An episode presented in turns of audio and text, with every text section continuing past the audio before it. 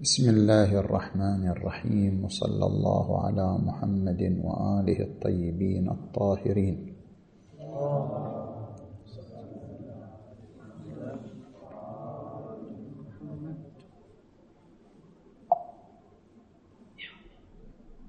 ما زال الحديث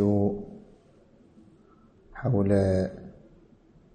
مسلك السيد الصادر من أن السببية الوجودية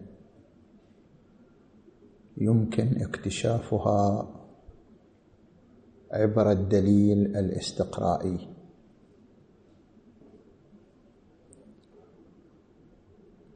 وسبق فيما مضى أن قلنا بأن أي دليل سواء كان دليلا عقليا أو دليلا استقرائيا يتوقف إنتاجه على السببية المعرفية والمقصود بالسببية المعرفية أن الإيمان بالنتيجة يتوقف على الإيمان بالمقدمات. فكل إنسان ما لم يؤمن بالدليل لن يؤمن بالنتيجة. فتوقف الإيمان بالنتيجة على الإيمان بالدليل هو ما يعبر عنه بالسببية المعرفية. فجميع الأدلة لا يمكن أن تنتج ما لم يذعن الإنسان بالسببية المعرفية. هنا في الملاحظة الرابعة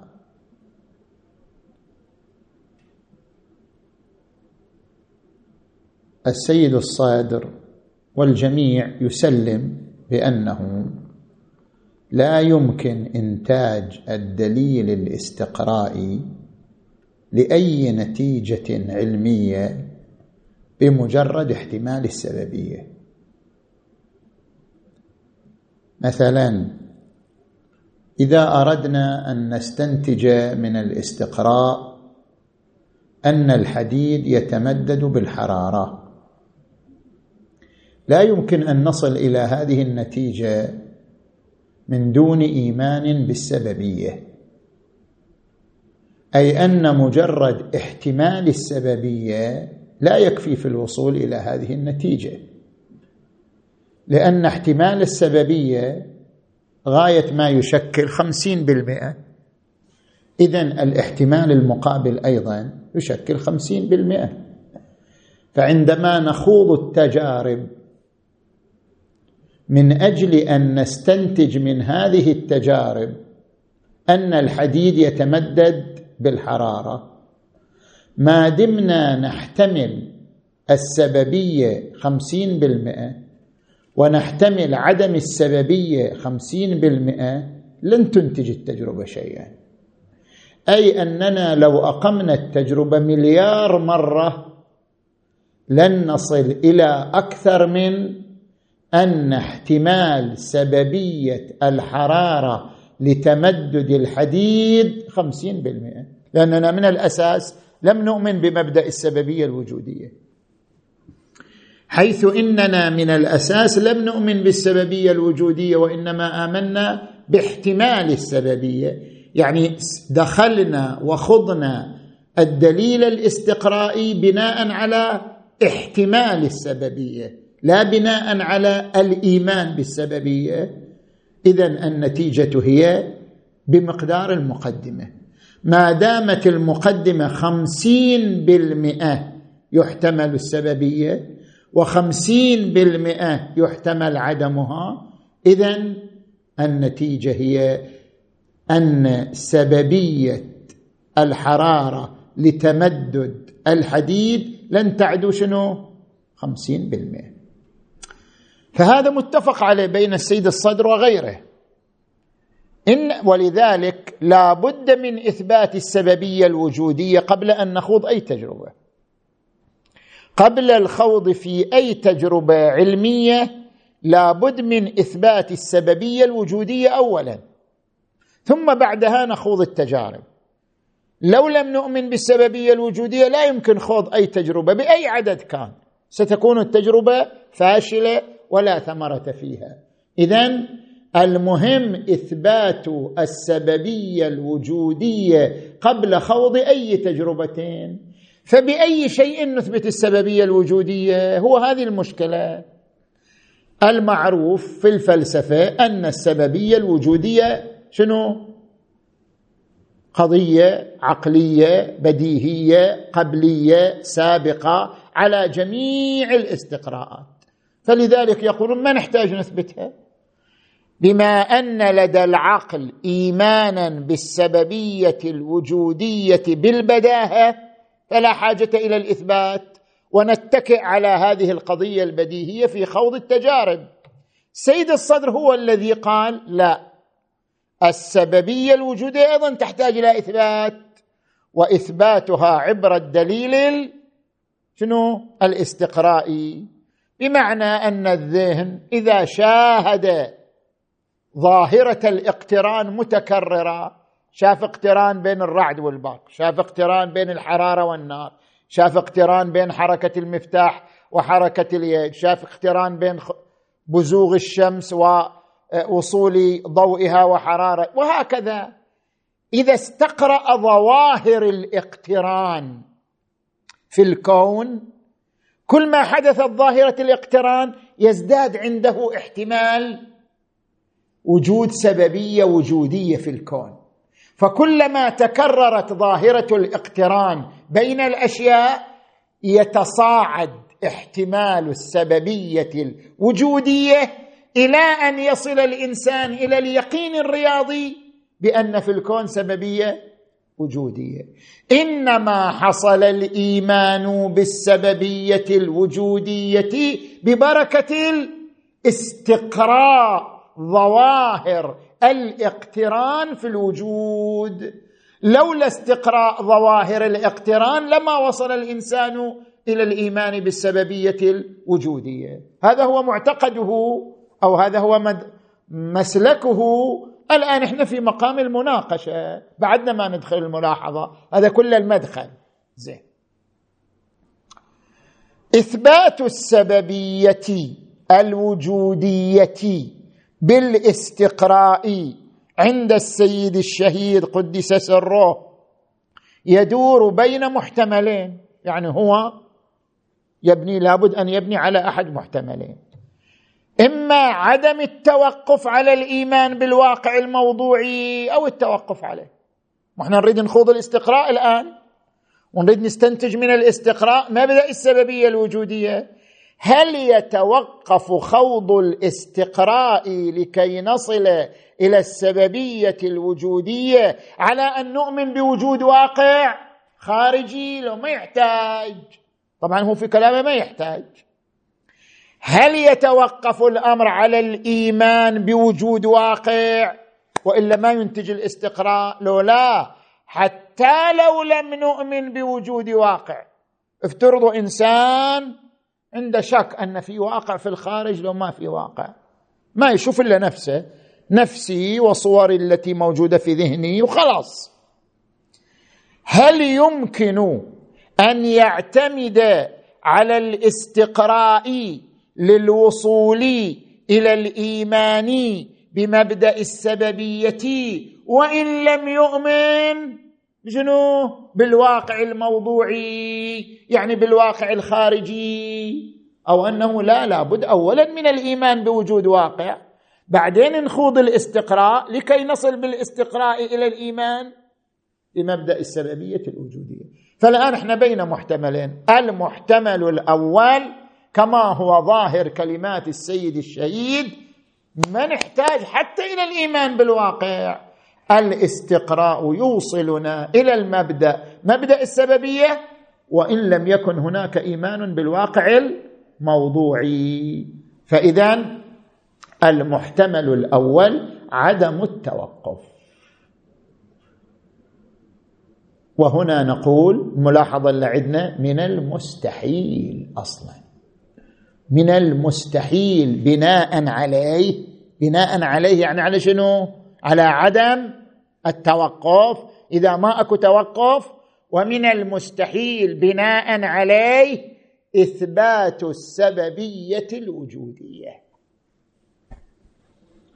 إن لم نؤمن بوجود واقع لن نستطيع ببركة الاستقراء إثبات السببية الوجودية مستحيل أصلا لأحد وجهين.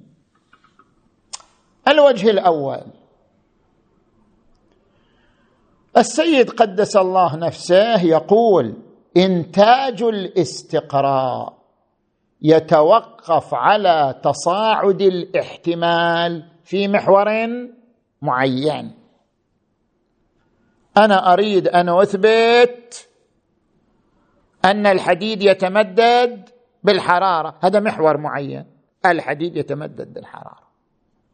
كل ما أقمت تجربة الاحتمال شنو؟ يصب في مصلحة هذا المحور المعين. كلما قمت بتجربة يتصاعد الاحتمال ويتراكم في هذا المحور المعين وهو الحديد يتمدد بالحرارة. إلى ان أصل إلى حد نتيجة تكرار التجربة. افترضوا أقمت مليون تجربة. أصل إلى حد شنو؟ انمحاء احتمال الخلاف أو غفلة النفس عنه. إما أن الاحتمال المعاكس وهو الحديد لا يتمدد بالحرارة ينمحي اطلاقا خلاص ما يبقى. أو أنه يبقى ولكن لضآلته وصغره تغفل النفس عنه. صار النفس ما تلتفت إليه. لضآلته وصغره. هذا هو ما يقرره في الأسس المنطقية للاستقراء. إنتاج الاستقراء يتوقف على تصاعد الاحتمال في محور معين إلى حد انمحاء احتمال الخلاف أو غفلة النفس عنه لضآلته. شنو سؤالنا إحنا؟ هذا كلامه. وين سؤالنا؟ هنا يرد السؤال. انمحاء احتمال الخلاف أو غفلة النفس عن احتمال الخلاف لضآلة هذا الاحتمال هل هو متقوم بعامل سيكيولوجي؟ وهو ما عبرنا عنه نحن وهو لحاظ المحتمل على نحو ما فيه ينظار. أم لعامل الموضوعي أي على نحو ما به ينظار. إحنا الآن صاعد الاحتمال صاعد الاحتمال. وصلنا إلى المحتمل. يا محتمل الحديد يتمدد بالحرارة. هذا المحتمل اللي يواجهنا الآن لأن ذاك المحتمل انمحى أو غفلت النفس عنه هذا المحتمل الذي يواجهنا الحديد يتمدد بالحرارة. هذا المحتمل متقوم بعامل سيكولوجي يعني الذهن الذهن معمل احتمالات. شلون المصنع؟ شلون الماكينة؟ الذهن ماكينة. ماكينة تولد صور تولد احتمالات تولد كذا. فنتيجة عامل سيكيولوجي نفسي أنا نفسيا ماكو يسموه قطع القطاع. اكو ناس عندهم قطع سرعة. واكو ناس عندهم قطع.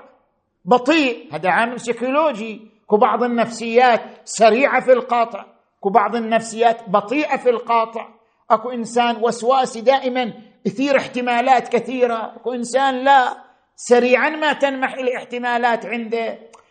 انمحاء احتمال الخلاف. هل يستند لعامل سيكيولوجي أو لعامل موضوعي بمعنى أن هذا المحتمل اللي النفس رجحته ومالت إليه واطمأنت به وهو الحديد يتمدد بالحرارة لاحظته النفس على نحو ما فيه ينظر. اذا المسألة راجعة لشنو؟ لعامل سيكيولوجي في الداخل. لأن أنا قاعد ألاحظ المحتمل فقط ما ألاحظ ما وراء المحتمل ألاحظ المحتمل. هذه الصورة الحديد يتمدد بالحرارة. حصل لي الإطمئنان والركون إليها بما هي صورة لا بما هي معبره عن واقع خارجيين. هذا معنى أن المحتمل لوحظ على نحو ما فيه ينظر. تركز ذهني على الصورة ولم يتركز ذهني على ما وراء الصورة. ذهني كله في الصورة. نفسيتي ركنت لهذه الصورة فقط من دون نظر لما وراءها. هذا اللي حصل لو لا لعامل موضوعي. بمعنى أن النفس إنما ركنت واطمأنت للصورة لا بما هي صورة بل بما هي معبرة عن واقع خارجي. فما اطمأنت به النفس في الواقع هو. هو التمدد الخارجي مو صورة التمدد. النفس لم تطمئن بصورة التمدد. النفس اطمأنت بواقع التمدد. هذا معنى لعامل موضوعي على نحو ما به ينظر إلى الخارج. خوش. فإن كان الأول طبعا السيد الصد ما يقول بهذا إحنا نشقق حتى نوصل إلى النتيجة. فإن كان الأول أي أن النفس اطمأنت بهذه الصورة لخصوصية في الصورة أو لخصوصية في داخل النفس. نفسه وتقطع بسرعة قطعت بذلك. فليس له قيمة علمية. شو يفيدنا يعني أنت؟ أنت مطمئن بأن الحديد يتمدد بالحرارة بس هذا اطمئنانك كله لعوامل شنو؟ نفسية وليس لعوامل موضوعية. طب هذا الاطمئنان شنو؟ لا قيمة له علمية والسيد يذكر أيضا هذا. وإن كان الثاني لا اطمئناني إلى هذا المحتمل وهو أن الحديد يتمدد بالحرارة لأجل كونه وجها لواقع خارجي. هذا مستحيل بدون إيمان بالواقع الخارجي. مستحيل. مستحيل أن تطمئن النفس إلى أن الحر... إلى أن الحديد يتمدد بالحرارة من دون إيمان منها بوجود. حديد وحرارة وتمدد. لا يمكن للنفس أن تطمئن للصورة نتيجة حساب الاحتمالات إلا إذا كانت الصورة على نحو ما به ينظار فما لم يؤمن بالواقع الخارجي مستحيل. أن يصل إلى الإيمان بالصورة على نحو ما به ينظار هذا الوجه الأول. نجي إلى الوجه الثاني. الوجه الثاني طبعا هذه الوجوه ما تختلف في النكتة تختلف في الصياغة. نجي إلى الوجه الثاني. نحن أقمنا الاستقراء. وهذا الاستقراء ما له علاقة كما يقول السيد بالإيمان بالواقع الخارجي. صور تجي على ذهني. يوم أشوف صورة اقتران بين الحرارة والنار. يوم أشوف صورة اقتران بين حركة المفتاح وحركة اليد. يوم أشوف اقتران بين الحركة مثلا وحرارة البدن. كل يوم أشوف صورة اقتران. نتيجة مليون صورة اقتران. صار عندي شنو؟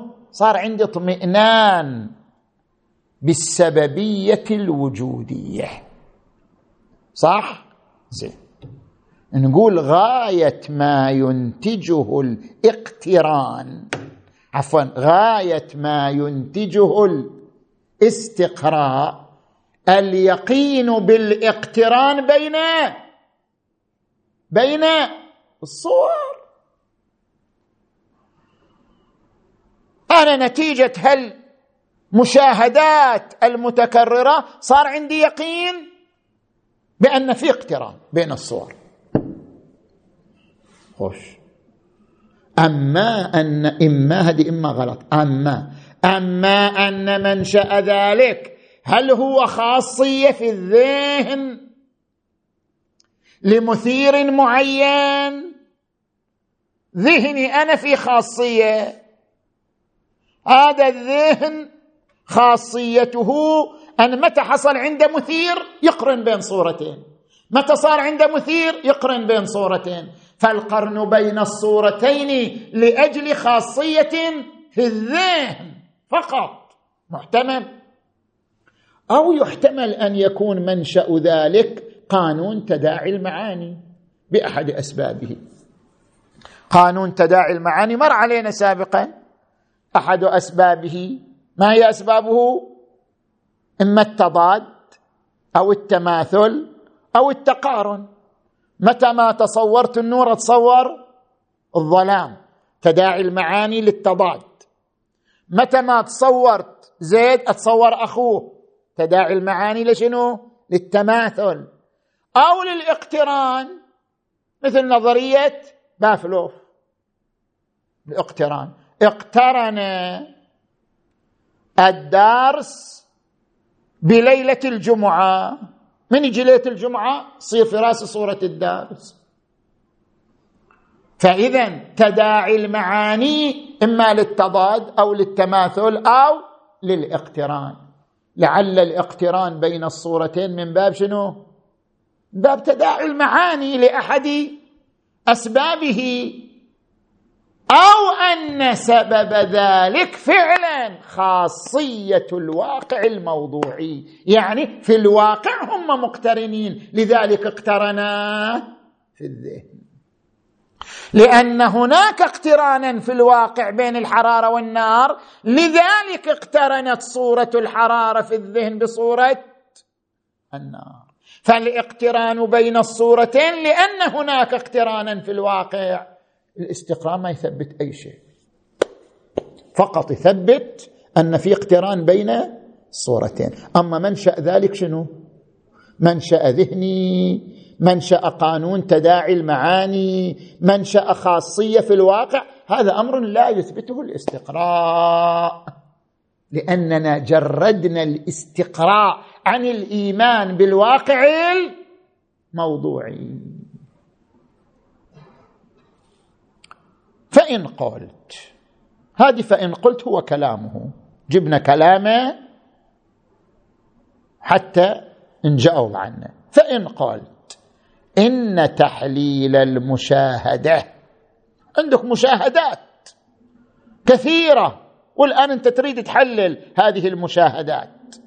إن تحليل المشاهدة يحتمل العامل الذاتي اللي سميناه الذهن معمل قانون تداعي المعاني هذا كله بنخليه عامل ذاتي. ويحتمل العامل الموضوعي وهو أن وراء الاقتران في الصور اقترانا في الخارج. صحيح؟ محتمل هذا ومحتمل هذا. زين.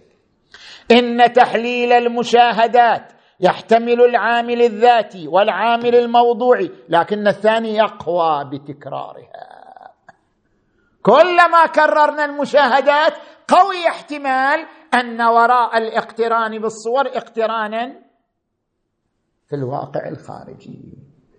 ليش يكون العامل الثاني يقوى بتكرار المشاهدات؟ يقول لأنه يستبطن قضية شرطية صادقة. ما هي القضية الشرطية الصادقة؟ هي لو كان لهذه الصورة واقع أنا ما أدري الآن لها واقع أو لا لأن ما زلت في إطار الاستقراء. لو كان لهذه الصورة واقع موضوعي لكانت لها صفة مشتركة تقتضي تكرر الصورة عند الاتصال الحسي. إذا فعلا إذا فعلا اقتران صورة الحرارة بالنار له واقع. إذا فعلا له واقع اذا هناك قضية مشتركة. شنو الصفة المشتركة؟ هذه الصفة المشتركة تعني كل ما اتصل حسي بالنار تجي صورة الحرارة.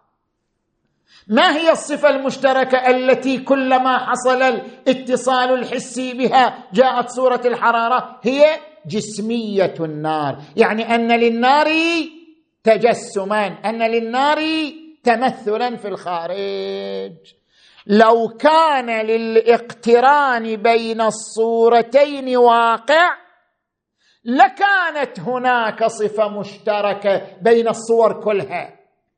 تقتضي تلك الصفة المشتركة شنو؟ أنه كلما اتصلت حسيا به جاءت الصورة الثانية وهي صورة الحرارة.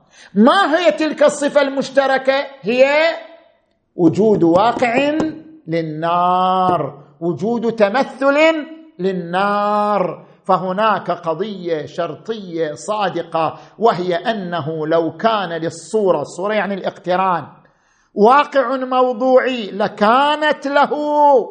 يعني لذلك الواقع صفة مشتركة تقتضي تكرر الصورة عند الاتصال الحسي وتلك الصفة المشتركة هي الجسمية. هذا الآن لو. بعدنا في كلمة لو. بس أكو واقع لو لا الآن ما زلنا في لو. نجي نستخدم الآن الدليل الإني. وبما أن الصورة باقية.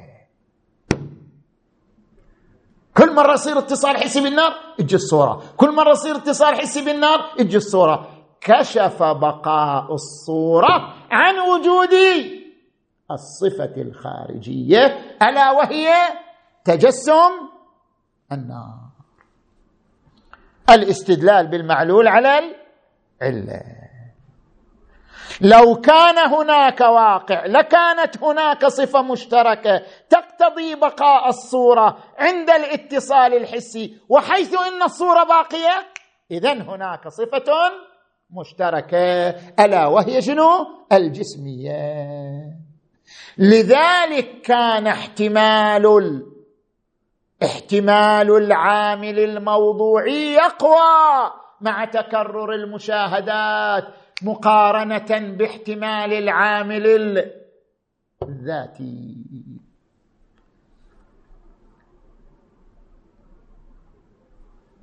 إن قلت قلت. قاعدين إحنا وشغلنا شغلنا ثرثره يقول قلنا قول قلنا. زين. إن قلت قلت. أي خالف. لو كانت الآن أنتم بتكتشفوا صفة مشتركة. طبعا أكيد. بقاء الصورة. كل ما يصير حسي اتصال الصورة تطلع. كل ما يصير اتصال حسي تطلع صفة صورة اقتران بين النار والحرارة. بقاء الصورة يكشف عن صفة مشتركة. هذا بلا كلام. لكن هل الصفة هذه المشتركة هي واقع؟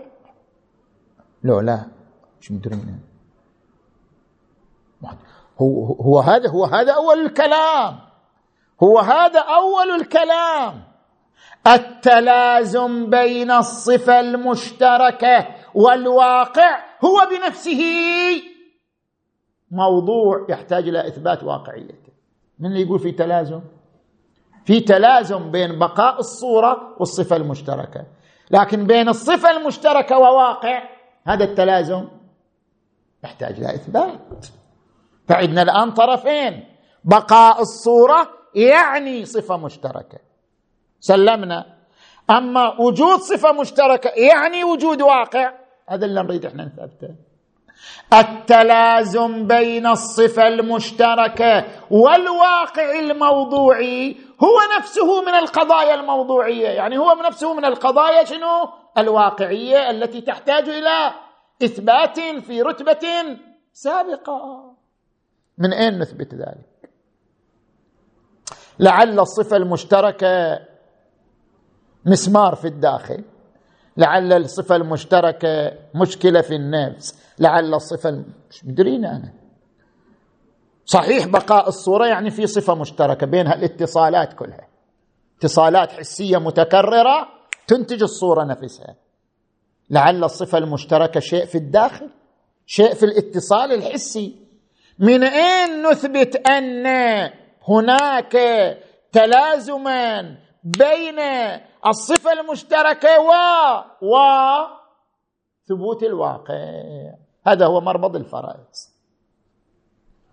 هذا كل المحتمل الأول. الذي هو السيد يقول به أن الوصول إلى مبدأ السببية الوجودية بالاستقراء لا لا يتوقف على الإيمان بالواقع الموضوعي. المحتمل الثاني. أن يتوقف. الإيمان بالسببية الوجودية يتوقف على الاستقراء والاستقراء يتوقف على الإيمان بالواقع الموضوعي. ولكن الإيمان بالواقع الموضوعي أيضا يدور بين محتملين. أحدهما أنه من القضايا الأولية وهذا الذي ذهب له المنطق الأرسطي أن الإيمان بالواقع هذا من القضايا الأولية ما تحتاج إلى دليل. إنسان بمجرد أن يخرج من بطن امه يؤمن بوجود واقع هذا ما يحتاج لاثبات وهذا ما أنكره السيد الصدق قال مو صحيح. والمحتمل الثاني أنه تطبيق للمبادئ الأولية. يعني في مبادئ قبل الإيمان بالواقع. لولا الإيمان بهذه المبادئ لما آمن الإنسان بال بالواقع الموضوعي. وهذه المبادئ السببية العامة والحتمية والسنخية. هذا تكلمنا عنه في جلسة سابقة. بس الآن أنا أريد أرجع اليه وأربطه بمقام المناقشة. كيف نثبت وجود واقع؟ كيف نثبت وجود واقع؟ الآن رفعت بصري فانتقشت في ذهني صورة شجرة. أمامي انتقشت في ذهني صورة شجرة. كيف أثبت أن للشجرة واقع؟ سيد الصدر يقول أثبت من خلال تطبيق لمبادئ عامة. مو قضية بديهية. ما هي المبادئ العامة؟ منها السببيه العامة وهي أنه يستحيل وجود الشيء صدفة. اذا وجود صورة الشجرة في ذهني ليس صدفة. في شيء أثار صنع وجود الشجرة في ذهني صورة الشجرة في ذهني. طيب؟ المبدأ الثاني الحتمية. شنو يعني الحتمية؟ يعني كلما صار اتصال حسي عبر البصر حتما تجي هذه الصورة. صورة شنو؟ الشجرة كل ما صار ده صار ده. حتمية. زين. بعد أنا أريد أثبت السببية الخاصة يعني شنو السببية الخاصة يعني كلما حصل اتصال بصري بهذا الذي بهذا الذي أمامي تجي هذه الصورة. يعني بين هذا الاتصال الحسي المعين وبين هذه الصورة توجد شنو؟ سنخية. كل ما صار ذا صار ذا. سببية خاصة.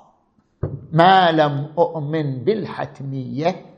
وما لم اؤمن بالسنخيه لن اؤمن انه اذا رفعت بصري نحو هذا المنظر سوف تاتي صوره الشجره في ذهني.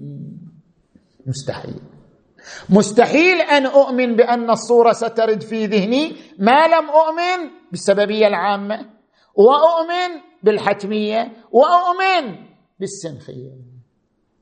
طيب. والمفروض أنهما أنهما وين الضمير عود أنا كله أصوغ البحث بالصياغة الحوزوية بعدين الحوزويين الشكل يسووا ضمير مجهول وذاك مجهول زين. والمفروض أنهما أنهما يعني شنو؟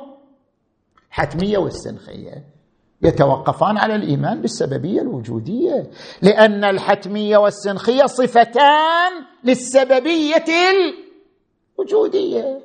لولا السببية الوجودية ما في حتمية لولا السببية الوجودية ما في سنخية. السنخية والحتمية صفتان للسببية الوجودية فلا يمكنك إثبات الواقع الموضوعي لأي صورة ترد على ذهنك. إلا إذا آمنت بالحتمية والسنخية والإيمان بهما يستبطن الإيمان بالسببية الوجوديه فتحصل من ذلك. خلاصة.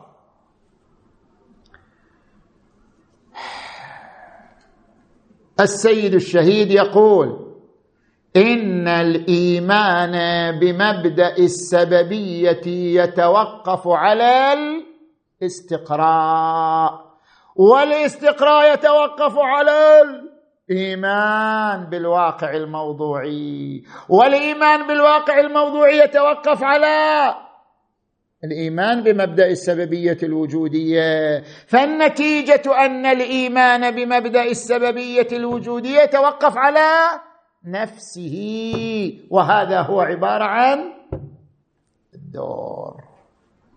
هذا استدلال دوري. أن يكون مقصوده. بعض الشراح إلى كلامه. حفظهم الله قالوا ما يقصد هذا أنتم مدوخين. هو يقصد حاجة بسيطة وهي أن العلم التفصيلي بالسببية الوجودية. يعني أنتم الآن قبل ما تحضروا هذا الدرس ما عندكم كلمة سببية وجودية. ما في علم تفصيلي تمام. أن العلم التفصيلي بالسببية الوجودية أن الإنسان يقول أو بسم الله الرحمن الرحيم اؤمن أن هناك سببية وجودية بين الأشياء. علم تفصيلي بعد. هذا العلم التفصيلي يتوقف على مثير. وذلك المثير هو الاستقراء. والاستقراء يتوقف على العلم بالسببية الوجودية لكن على العلم الإجمالي الارتكازي. هذا الطفل واحد سألنا قلنا أنت تتذكر يطلع من بطن امه قال يتذكر. ولبسوني قماط أحمر. قلنا شنو هذا لا مو لا الصورة هذه. ف اول ما يخرج الطفل من بطن أمه وتضع الأم. واحد الله يرحمه توفى ذاك بعد أعظم. يقول أنا أتذكر ريت اللي الزوج أبوي على أمي. أتذكر أعطوني قناطي قاعد اعظم زين.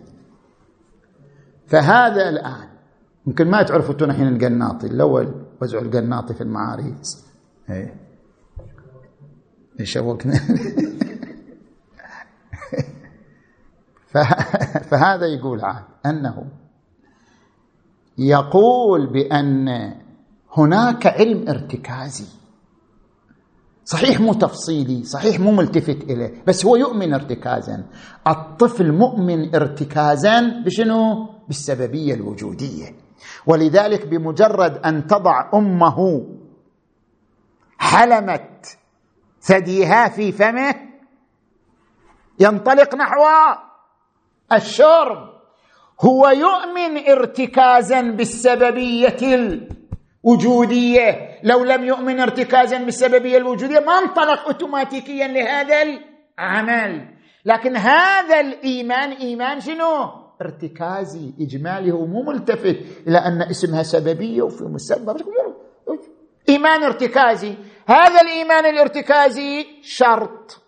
جاء بعده الاستقراء. جاء بعد الاستقراء الإيمان التفصيلي. هذا اللي يقصده السيد. إذا كان هذا مقصوده قدس سره الشريف فهو مما لا يختلف فيه أحد. ومو محل البحث بين الفلاسفة وغيرهم. هذا اللي نريد نقول الليلة. والحمد لله رب العالمين.